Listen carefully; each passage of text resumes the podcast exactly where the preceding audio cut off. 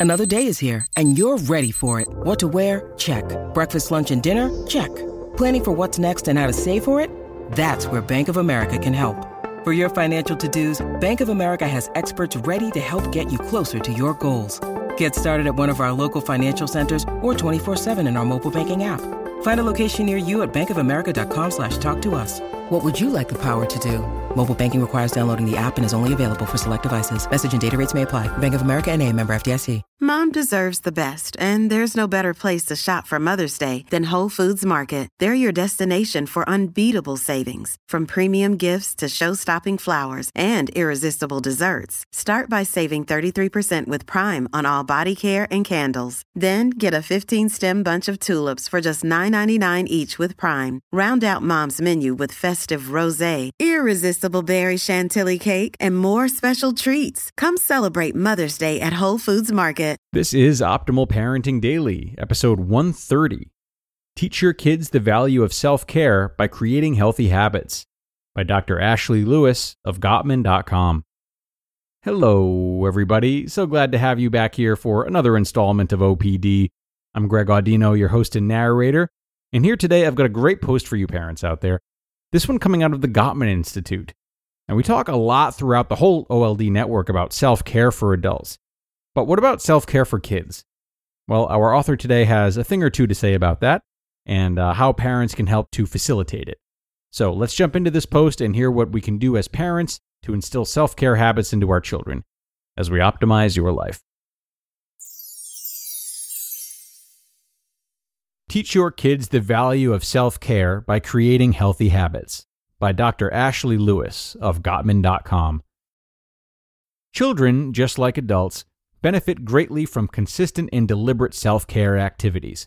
Even if they are not currently stressed or upset, teaching kids to regularly take care of themselves will help ensure that they have the skills to manage future stressors in healthy and effective ways.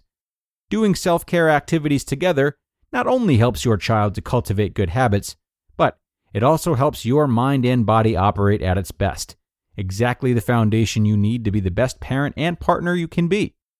When taking part in self care activities with your kids, they do not need to be expensive, time consuming, or elaborate, but they do work best when practiced frequently and consistently.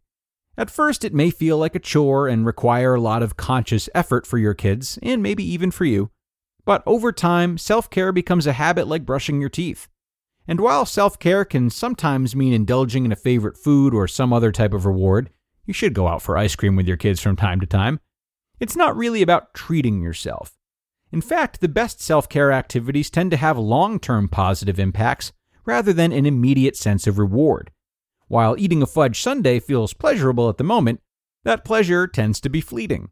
Instead, by engaging in activities that are aimed at taking care of yourself on a more comprehensive level, you support your kids' long term well being by making healthy and meaningful choices that encourage growth, connection, expression, and stability. Take care of your body. One of the most important aspects of self care is taking care of your physical health. And when it comes to teaching kids to maintain physical health, there are a lot of ways to encourage good habits.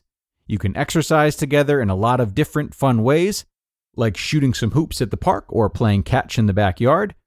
You can also practice physical activities that help to de stress, like deep breathing, meditation, going for a long walk, or doing stretches or yoga together.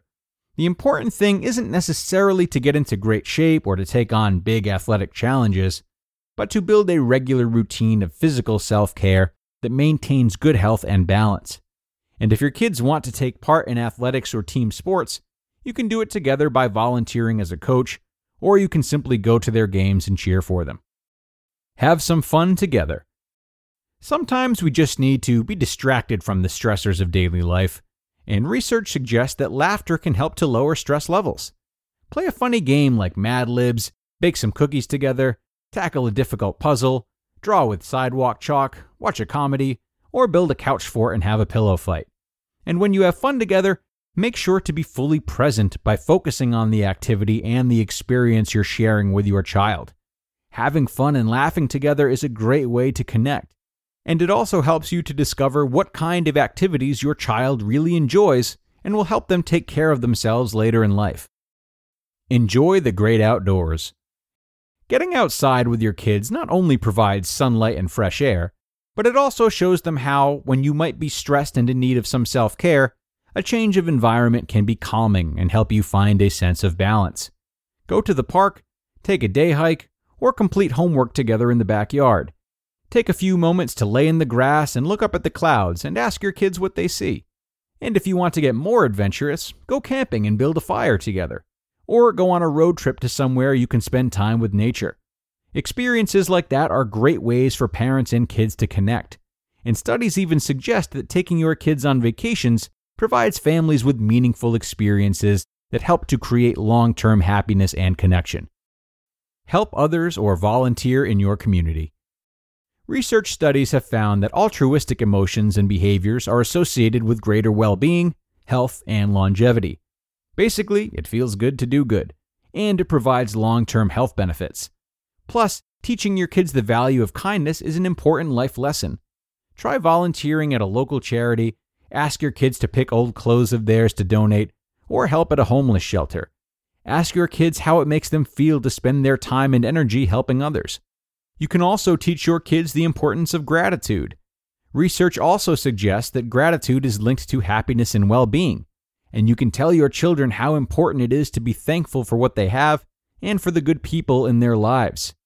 Try writing thank you cards to family, friends, and relatives together, or teach your kids to find opportunities to express gratitude to their friends and teachers at school. Decide what works for you and your kids.